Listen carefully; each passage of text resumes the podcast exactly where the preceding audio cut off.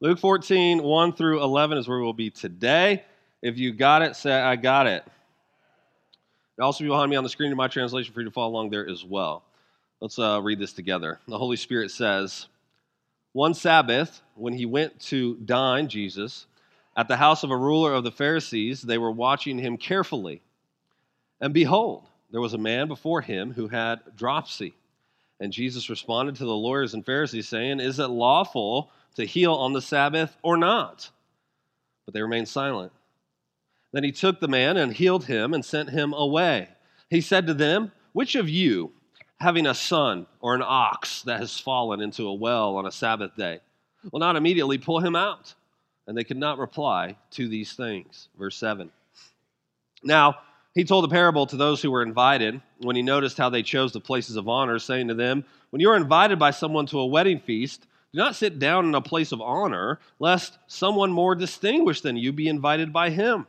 And he who invited you both will come and say to you, Give your place to this person. And then you will be, begin with shame to take the lowest place. But when you are invited, go and sit in the lowest place, so that when your host comes, he may say to you, Friend, move up higher. And then you will be honored in the presence of all who sit at table with you. For everyone who exalts himself will be humbled, and he who humbles himself will be exalted. Amen. This is God's word, and may God write eternal truths on all of our hearts.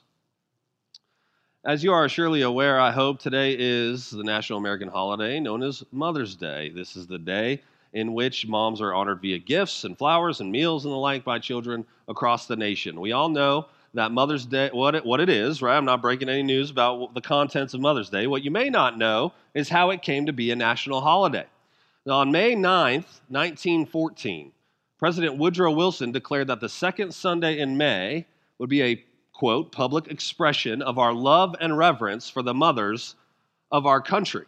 However, Anna Jarvis is the one who created the movement that led to the proclamation that Woodrow Wilson gave. You see, Jarvis's mother organized women's brigades during the Civil War, and after the war ended, she sought to gather women from Union and from the Confederacy to promote peace and to denounce war. Uh, the elder Jarvis was hoping this idea would spread, so when she died, her daughter Anna sought a way to pay tribute, tribute to her mother through a national holiday that would honor all mothers and make her dream a reality. Uh, Olivia Waxman at the time says, but what the elder Jarvis had probably had in mind was something different than what her daughter eventually brought into reality. Evidence suggests that the original idea was for a Mother's Day, a day for mothers, plural, not a day for one's own mother, on which mothers would get together for a day of service to help out other mothers who were less fortunate than they were. The younger Jarvis didn't like this particular idea very much and decided to go for a more uplifting feel to the day. Not as a day of service per se, but as simply a day to celebrate moms, which is what it is today. Jarvis's Mother's Day campaign, it was funded primarily by her inheritance, and she came to resent the fact that florists and candy makers were making lots of money from the idea that she had without crediting her. Jarvis came to feel that the day was being used as a means of profiteering, she said. So not only did Mother's Day diverge from what Jarvis intended, it was even further away from the idea her own mother had for the holiday.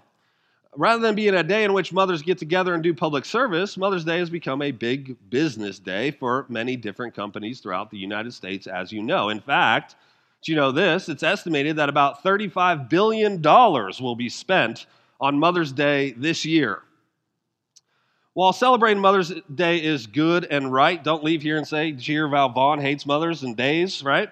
Um, it's good and right, okay, so don't hear me that say that. But it turns out, right, it's a far cry from what it was intended to be by the creator of the holiday. It has gone from a way to serve to a way for business to profit exponentially in the spring. Again, this does not make celebrating Mother's Day a bad thing. It could be a good and right thing, okay?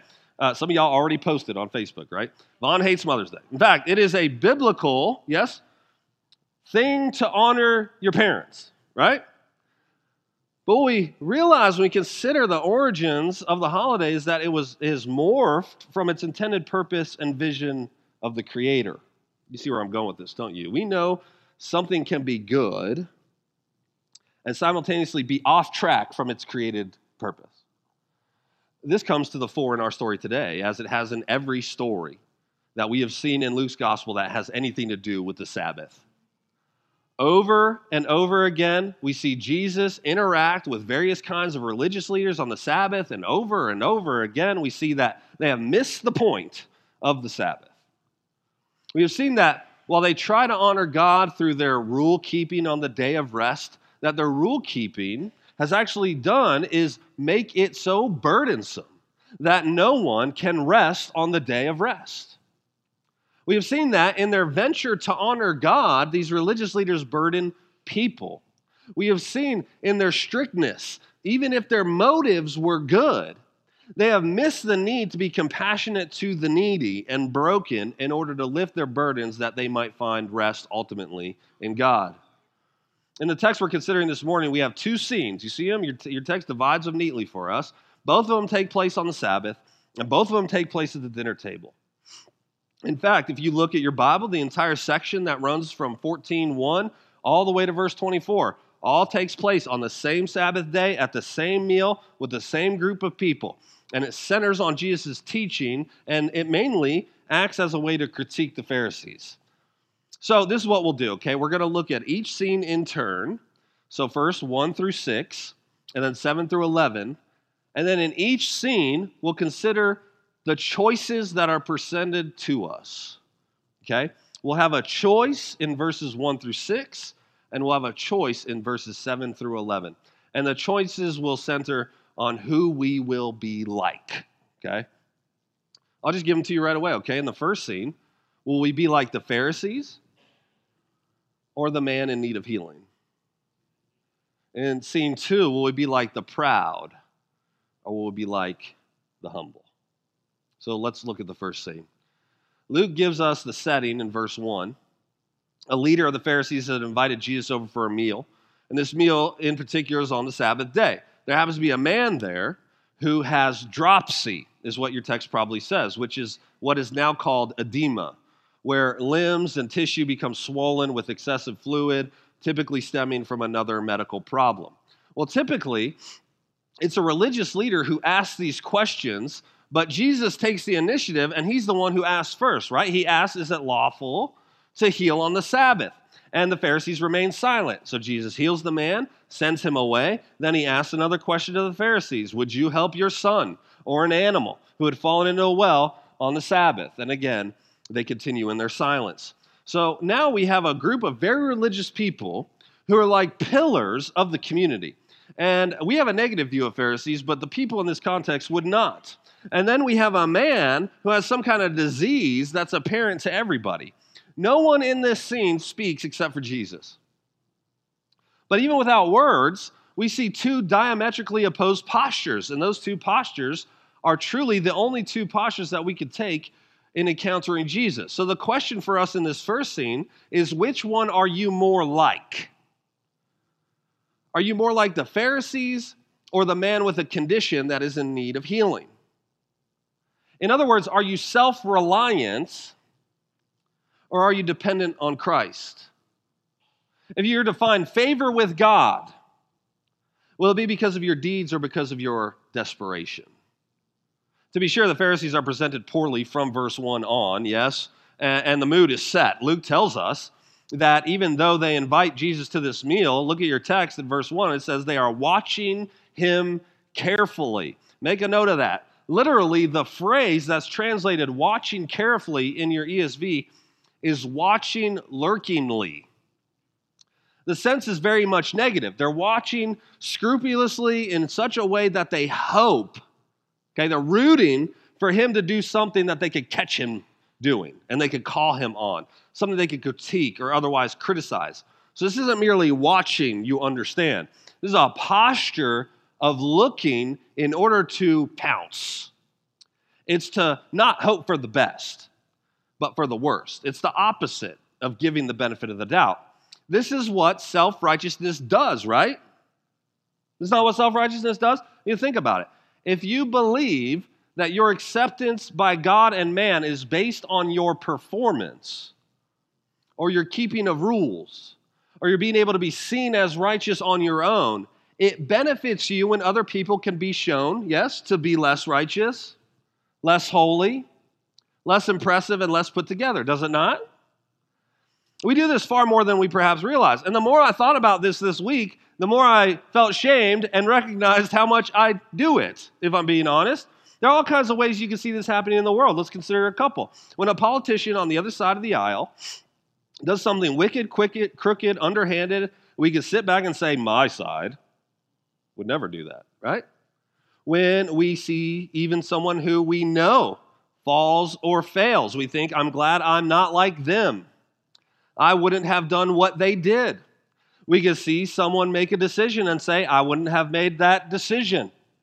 We could see a parent scold their child publicly at the store and think, I'm glad I wouldn't do something like that. We do this all kinds of ways, don't we? You can see it in the way that some of the most popular internet videos, have you ever thought about this, are of people getting hurt or, or failing at what they're attempting to do. We have this like sick fascination in watching people fail. Or a few years ago, there was a podcast that came out about Mark Driscoll called The Rise and Fall of Mars Hill. And it's like everybody was listening to it in the Christian world and subsequently self congratulating that they would never be like him. It's this, this posture that the Pharisee takes in chapter 18 of Luke's gospel when, when he thanks God that he's not like what? Other people. And he thanks God that he's especially not like the worst person he knows, which is a tax collector. Why would we do that? Why do we do that? Why do we watch people with a critical and uncharitable spirit? Why do we see people do things and smugly think, I would never do that? Well, it's for the same reason as the Pharisees. Because then we can bask in the glow of our own perceived righteousness. Is that not why you do it? That's why I do it when people act foolish and I see them act foolish, I can talk about their foolishness because the more I talk about it, the better I feel about myself. And I need to do that if my righteousness is based on my performance. Isn't that why gossip is so tempting? What better way to be seen as good when we than we can highlight why someone else is bad? And the worse we can present them, the better we think we are. There are many problems with this disposition that's inherent in all of our hearts, but the biggest problem is that we're comparing ourselves to the wrong person, aren't we? Of course, if you compare yourself to other people and you watch them with scrutiny, it, you'll have no trouble finding someone who you think is worse than you, right? That's easy. But the one we're supposed to compare ourselves to is Jesus, not other people. When we do that, when we compare ourselves to Jesus, how do we then look? How, how does our righteousness fare then? I want you to think about a roller coaster. If you're in an amusement park, you have to be a certain height, yes, to ride the roller coaster. Like there's a sign that has a height, that has height requirements you can stand in front of, right, and see if you're tall enough. Well, guess what? It doesn't matter in that case if you're taller than other people, does it? If you walk up to the employee and you say, hey there, uh, if, you, if you walk up to the employee trying to get on the ride and he says, hey there, tiny, you need to be this tall to ride the roller coaster. And you say, but sir, I'm taller than other people. What, he'll, what will he say? That doesn't matter because that's not the right measure you see? What matters is that your head reach this part of the tape measure. See, it doesn't matter if we can find someone who has failed or who we think is in a worse spiritual state than us. what matters is that we fall short of the glory of God. Compare yourself to Jesus, the perfect God man, and see how you measure up. Uh, how would you measure up to the only person who has never committed a single sin? How would you measure up to the one who has never failed? How would you measure up to the one who has always done the will, the will of God even unto death? That's the measurement that we need because it's the only one that will help us to see our true desperation and our need to cry out for rescue. But if you think you don't need rescued, you'll never ask for it, will you? If you always think you're better than other people, you'll have a hard time thinking that you're that bad. Which will make it hard for you to be desperate for salvation that comes from outside of yourself. Writing on the Pharisees, writing on the Pharisee in the parable of Luke 18, Michael Reeves says this Scrupulous in all the wrong ways, he did not know his own heart. He failed to see how deep God's scrutiny goes, showing his ignorance of the Word of God, which pierces the deepest recesses of the heart. He thought of righteousness as a mere matter of external performance and behavior. Judging by outward appearance, he could see and condemn the speck in his brother's eye, but was serenely oblivious to the rot within his own soul. In reality, this disciplined and outwardly righteous man was a gross transgressor against the very law he claimed to uphold. So committed to this type of scrutiny were the Pharisees that it was very likely that they invited the man with dropsy to this meal because they knew who Jesus was and wanted to see what he would do. They, they, surely, surely had heard about other Sabbath miracles that Jesus had done. Maybe even the time that Jesus' disciples were plucking grain and eating it on the Sabbath, and Jesus didn't stop him. This is surely a trap. So, what will Jesus do? Jesus takes the initiative, as he typically does, and he asks them a question Is it lawful to heal on the Sabbath or not? You see what Jesus does? He traps the trappers. There's no good answer for this question. See, if the Pharisees say no, then they lack compassion. If they say yes, then they show that their tradition is bad. But in all of it, Jesus is asking a question that just hangs right there in the air before them Why did you invite this sick man? See, here is another problem inherent in Pharisaism and self righteousness doing right things for the wrong reason. You could obey and you could miss the point of obedience. You could begin to trust in your supposed goodness and you miss your need for the gospel. Look at the Pharisees. Is it not good to protect the Sabbath? Isn't it good that they thought the day was holy? That's good. And they wanted to protect it and make sure it was observed properly. Those are good things. But then it morphed into something unholy. The day of rest became a day of burden. They were so strictly followed the rules, all the while they were thinking they were doing it for God. But they missed the point of the whole day. This not only created a trust in the wrong things, it made them hypocrites because they applied the rules inconsistently. In other words, it mattered more, and this is a key of self righteousness, it mattered more that they appeared holy than it did that they were actually holy. Jesus knows what they're thinking. They're thinking what the synagogue leader of chapter 13 was thinking that Jesus could wait one more day, right, to heal the man. What does Jesus ask in verse 5? He asks essentially, if you saw your animal or your son trapped in a pit and they had fallen in, would you yell down, Sorry, I'll come and get you tomorrow? It's the Sabbath, so I can't help you or God will be mad at me. You understand, don't you? Who would do that? No one. But, but where the Pharisees find comfort is in their performative righteousness.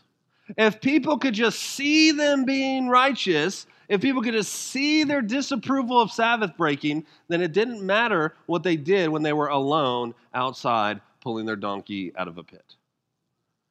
It didn't matter to them that they missed the spirit of the Sabbath through their trying to keep the Sabbath through extra biblical rules. What mattered was do people see that I am virtuous and righteous?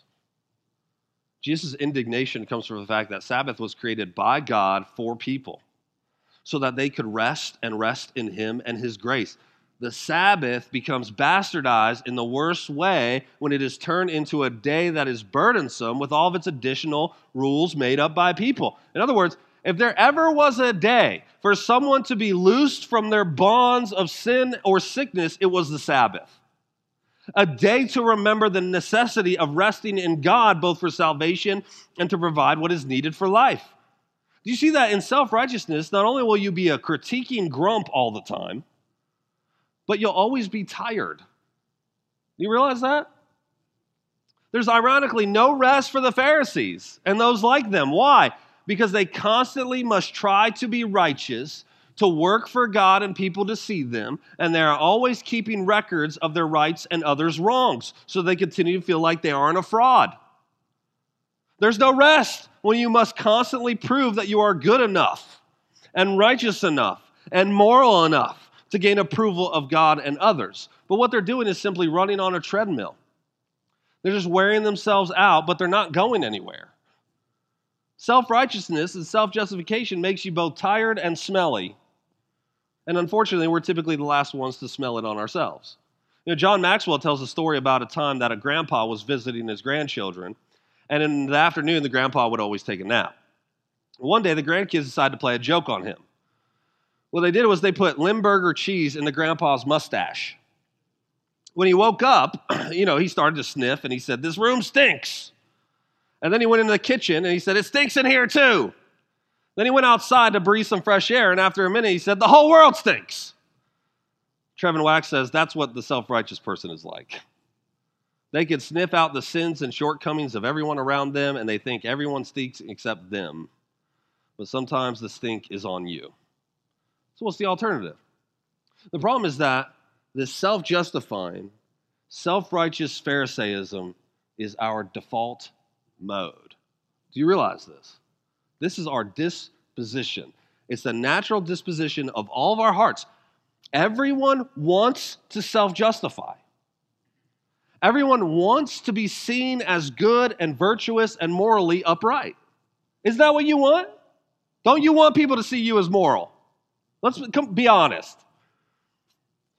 Everyone wants the approval of others. Everyone also knows whether they want to admit it or not that they aren't good enough on their own to be saved. We know in our heart of hearts there's something amiss. And we know that no matter how hard we try, we can't accomplish our own salvation, which is why we are constantly hopping on the treadmill of our performance. The alternative is to be like the man who had dropsy. What do we know of him?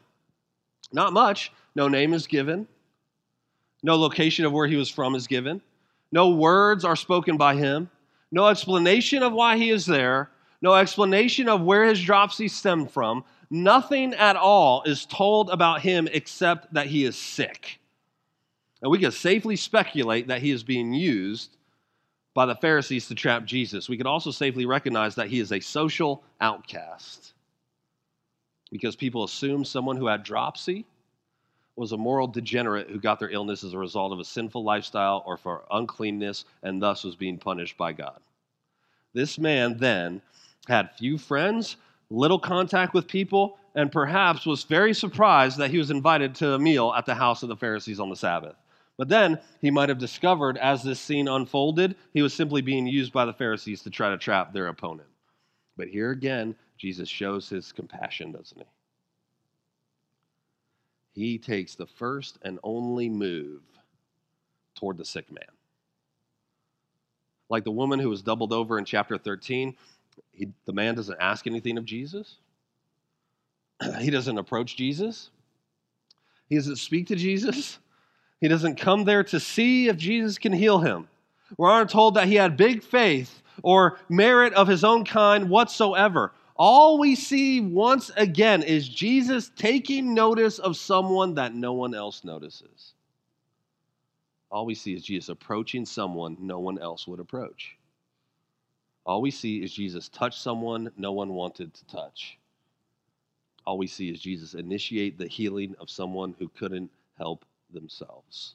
Don't miss the compassion in Jesus' actions. In verse 4, look at this. Make a note of this, if you would.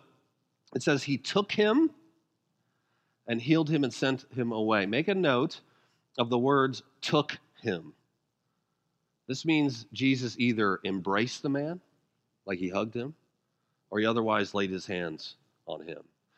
In one way or the other, Jesus touched a man who probably hadn't been touched in a long time. Jesus didn't have to do that, did he? You have to hug him? Uh, we've seen him heal with just a word or even from a distance. But here we see him close the gap and hug or touch the man to heal him of his infirmities and to cause him to feel the love that God has for sinners and for outcasts and for the unclean. How can we be like the man with dropsy? Simply this by seeing our helpless estate, seeing that we are sick and in need of help, seeing that we cannot help or save ourselves, and thus receiving the healing touch of a compassionate Christ. It's that simple. Ours is a disease more serious than dropsy. Our disease is a spiritual one. it goes deeper than skin. Our sickness is that we are fallen rebels. Our sickness is that we try to save ourselves. Our sickness is that we come up with ways to show ourselves righteous and thus live for the approval of people. Ours is a sickness of trying our best to deny that we're weak and needy. Ours is a sickness that wants to prove in our dark little hearts that we are better than other people. But don't you see that rescue only comes to those who admit they're drowning? Only those who admit they're in bondage can have their chains loosed. Only those who realize they are sick and admit it will receive the care of the great physician. The Pharisees are in bondage in their self justification, but they can't see it. They're sick, but they think they're well. They're drowning, but they're kicking their little feet as hard as they can. Thus, they remain in chains, ill, and drowning. The man, on the other hand, he knows he's sick. He knows he's unclean. He knows he's helpless. And isn't that better? It's better because to be like him is to be closer to salvation because only those who could cry out to Jesus for help and mean it will be saved. Charles Spurgeon said, As long as a man has anything to boast of, there's no Christ for him. But the moment he has nothing of his own, Christ is his. While you are anything, Christ is nothing to you. But when you are nothing, Christ is everything. All warrant that a sinner needs in coming to Christ is to know that he is a sinner. This is always and forever true. Whether you're coming to Christ for the first time or the thousandth time, all Jesus ever requires of you is your weakness. All he requires is a mere calling to him saying, I need you, even if they come from trembling lips and are nothing but a whisper. Even if all you can muster is a groan, he will hear you. But when you're full, full of yourself, full of your accomplishments, full of your morality, full of your deeds, full of your reputation, you are ironically enough, you have too much to be saved. D.L. Moody said, God sends no one away empty but those who are full of themselves. And I, I so desperately need you to see that Jesus requires, all that he requires is nothing in order to save you and sustain you and comfort you. And I need you to know that because you and I will always, always, always be tempted to default to claims of our own merit. See, Jesus isn't glorified in your attempts at self reliance and self sufficiency. He isn't glorified when we think, I need to be helpless to be saved, but I'll take it from here. He is glorified in our weakness because then he will be shown to be strong. We can't be both. Do you realize this? You can't be both powerful and Jesus be shown powerful through you. Either Jesus is all our hope and stay, as the old hymn said, or he is none. Either his blood is sufficient to cleanse us, or it isn't. Either he is our righteousness, our cleanness, our champion, our savior, or we try to have all those things on our own and end up tired and dead and hellbound. John Piper illustrates it like this He says, Suppose you're totally paralyzed and could do nothing for yourself but talk. And suppose a strong and reliable friend promised to live with you and do whatever you needed done. How could you glorify this friend if a stranger came to see you? Would you glorify his generosity and strength by trying to get out of bed and carry him? No, you would say, Friend, please come lift me up and would you put a pillow behind me so I could look at my guests? And would you please put a glass glasses on for me? And so your visitor would learn from your request that you are helpless and that your friend is strong and kind. You glorify your friend by needing him and by asking him for help and counting on him. He said, How then do we glorify him? We ask God to do for us through Christ what we can't do for ourselves. And see, this is Jesus' delight. He wants to embrace sinners. He wants to be your Sabbath rest.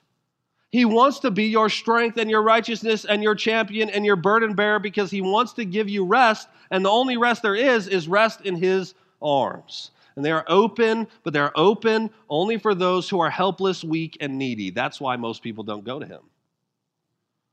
Dane Ortlund said, When you come to Christ for mercy and love and help in your anguish and perplexity and sinfulness, you're going with the flow of his own deepest wishes, not against them.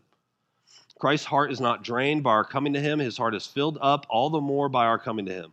To put it the other way around, when we hold back, lurking in the shadows, fearful and failing, we miss out not only on our own increased comfort, but on Christ's increased comfort.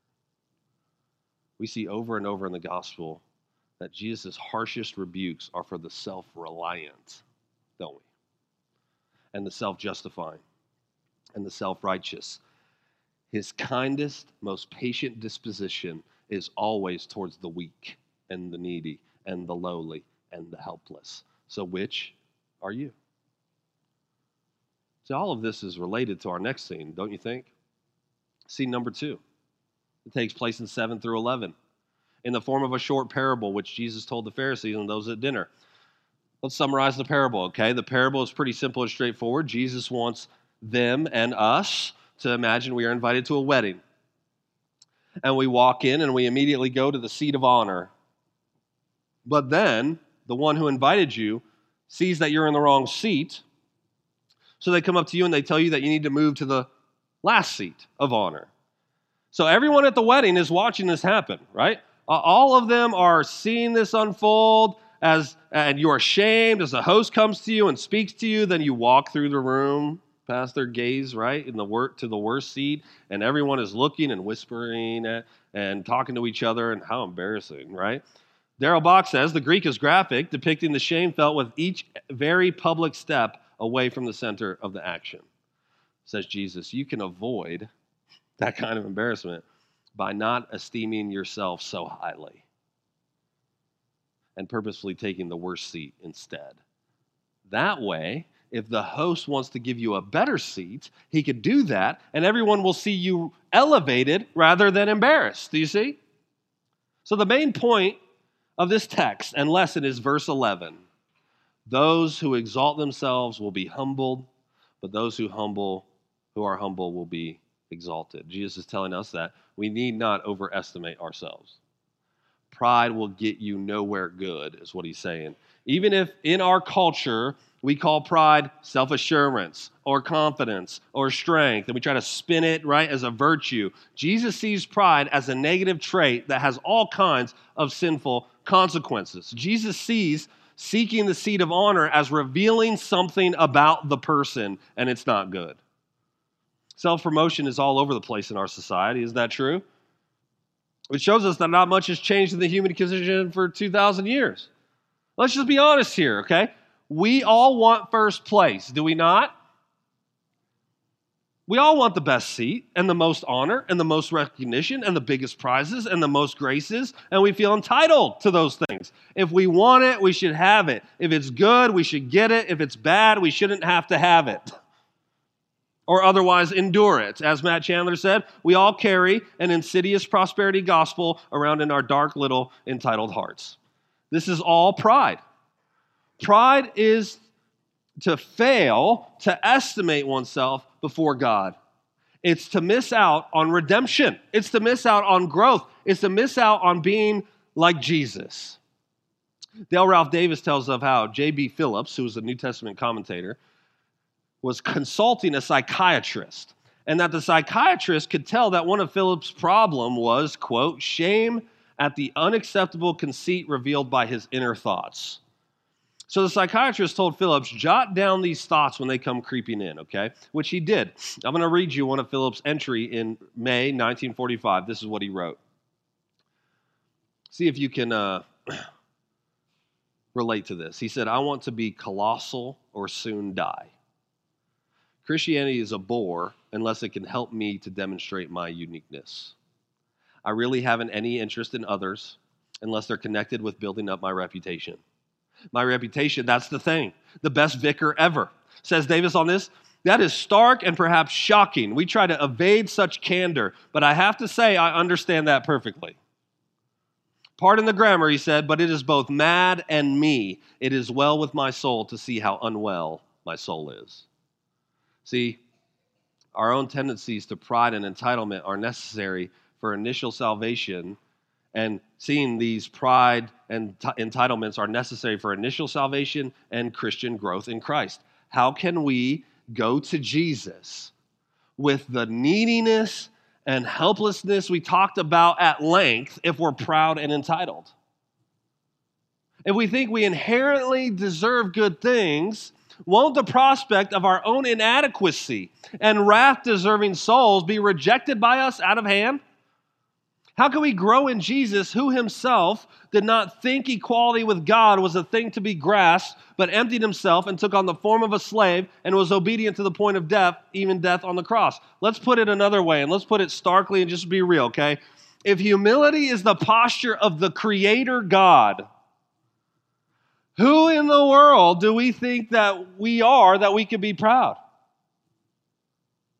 What do we have to be proud of?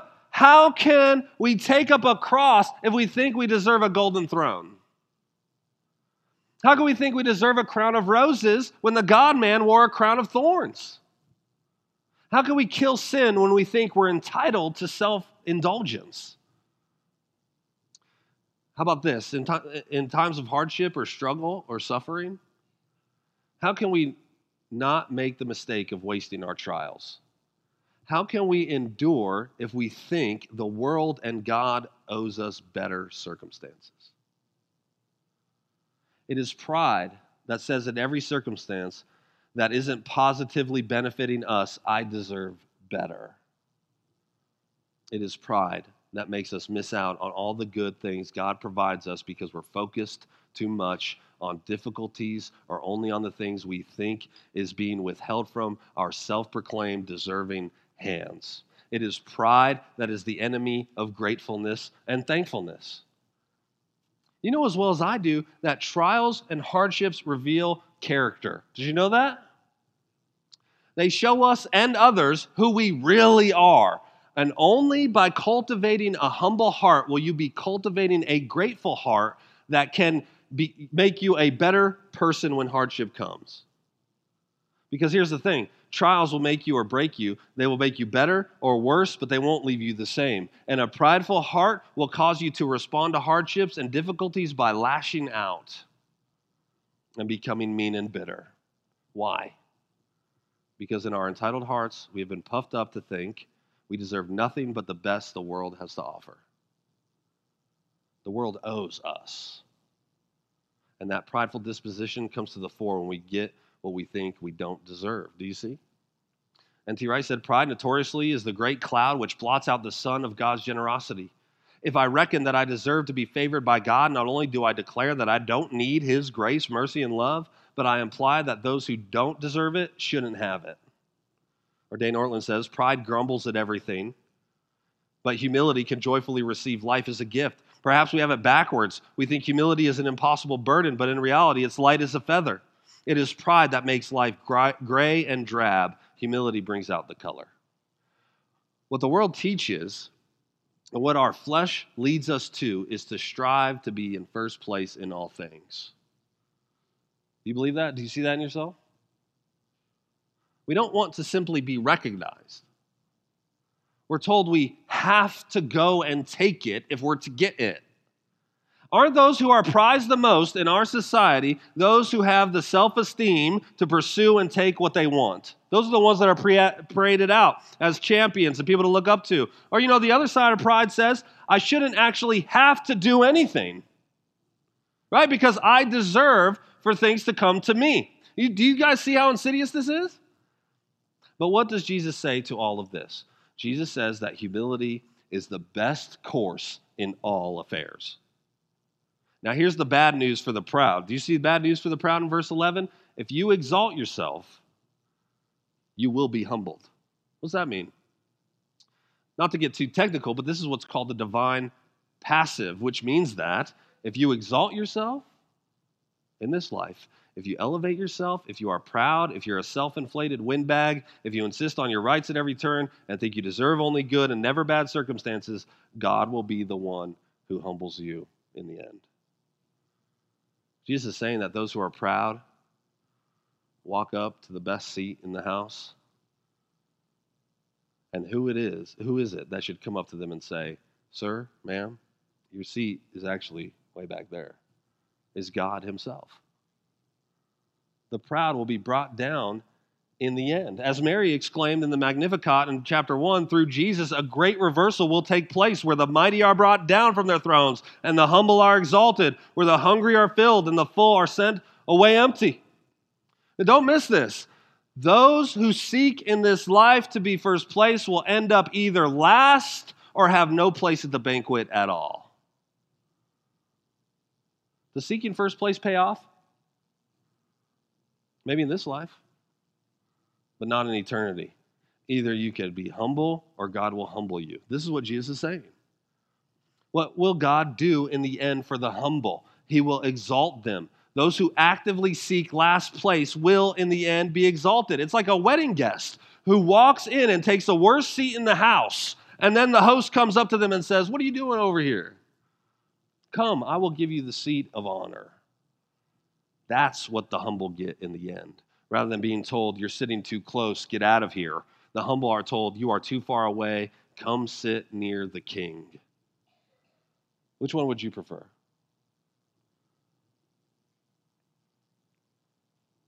If you're being honest. You know, humility is unglamorous, isn't it? It's dirty, it's scorned, it's unheralded, it's servile, it's mocked, it endures blows. It's a place where the streets aren't busy. And there is no competition because no one is there, because everyone is rushing to the top. Humility is an essential. You need to hear this. Take this away from this today. Humility is an essential key to the Christian life. As pride is the root of all sin, so humility is the root of discipleship. Augustine was right when he said, If you should ask me what are the ways of God, I would tell you that the first is humility, the second is humility, and the third is humility.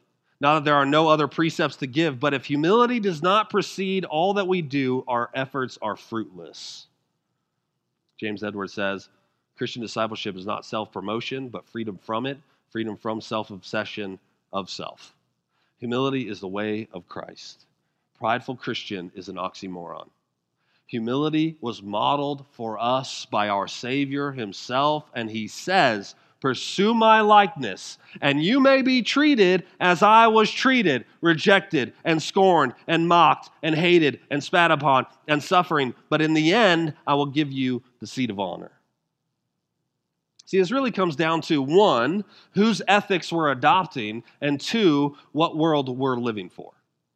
If you've adopted the ethics of this world, everything I said today has sounded strange. Everything I've said about the goodness of humility and the repugnancy of pride will sound off. Everything I said about seeking last place instead of first will sound backward. And that's because the ethic of Christ flips everything on its head, which is why it's superior. In Jesus' ethic, it's the lowly and the despised and the disabled and the lame and the marginalized and the oppressed and the ignored who we are to seek and exalt. In Jesus' ethic, we resist those who would use their power and influence and ability to be loud and demand and threaten because those are the ones who God resists too. In Jesus' ethic, our relationships are self giving, not built on reciprocity, not expecting anything in return. And all that sounds weird to an ear in tune with the world. But for those who have kingdom ears, it's one of the most beautiful songs there is. And which world are you living for? Those who are proud and want first place have an entitlement mentality. They live for this world. They want to be exalted now. They want first place now. They want their reward now. They want and they want and they want and they deserve and they deserve and they deserve and they talk about their rights and their rights and their rights and they want it all immediately. Those are living for another world. Don't mind being last, little, weak, helpless, poor, servile, and ignored because they know they look like and smell like Jesus, and in the end, they will be exalted by the only one whose opinion ultimately matters Jesus, their Lord. So, which are you? Which are you? Are you the proud or the humble? Now, see, that's kind of the thing, right? If you just said you're humble in your heart,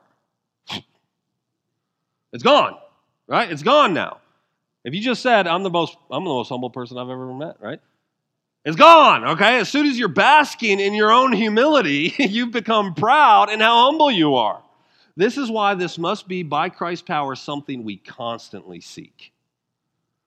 It must be a posture of life, and it is there that we'll find freedom from the bondage of pride and self exaltation, which are, like self justification, burdensome treadmills. Only Christ can give that freedom, and it's freedom indeed.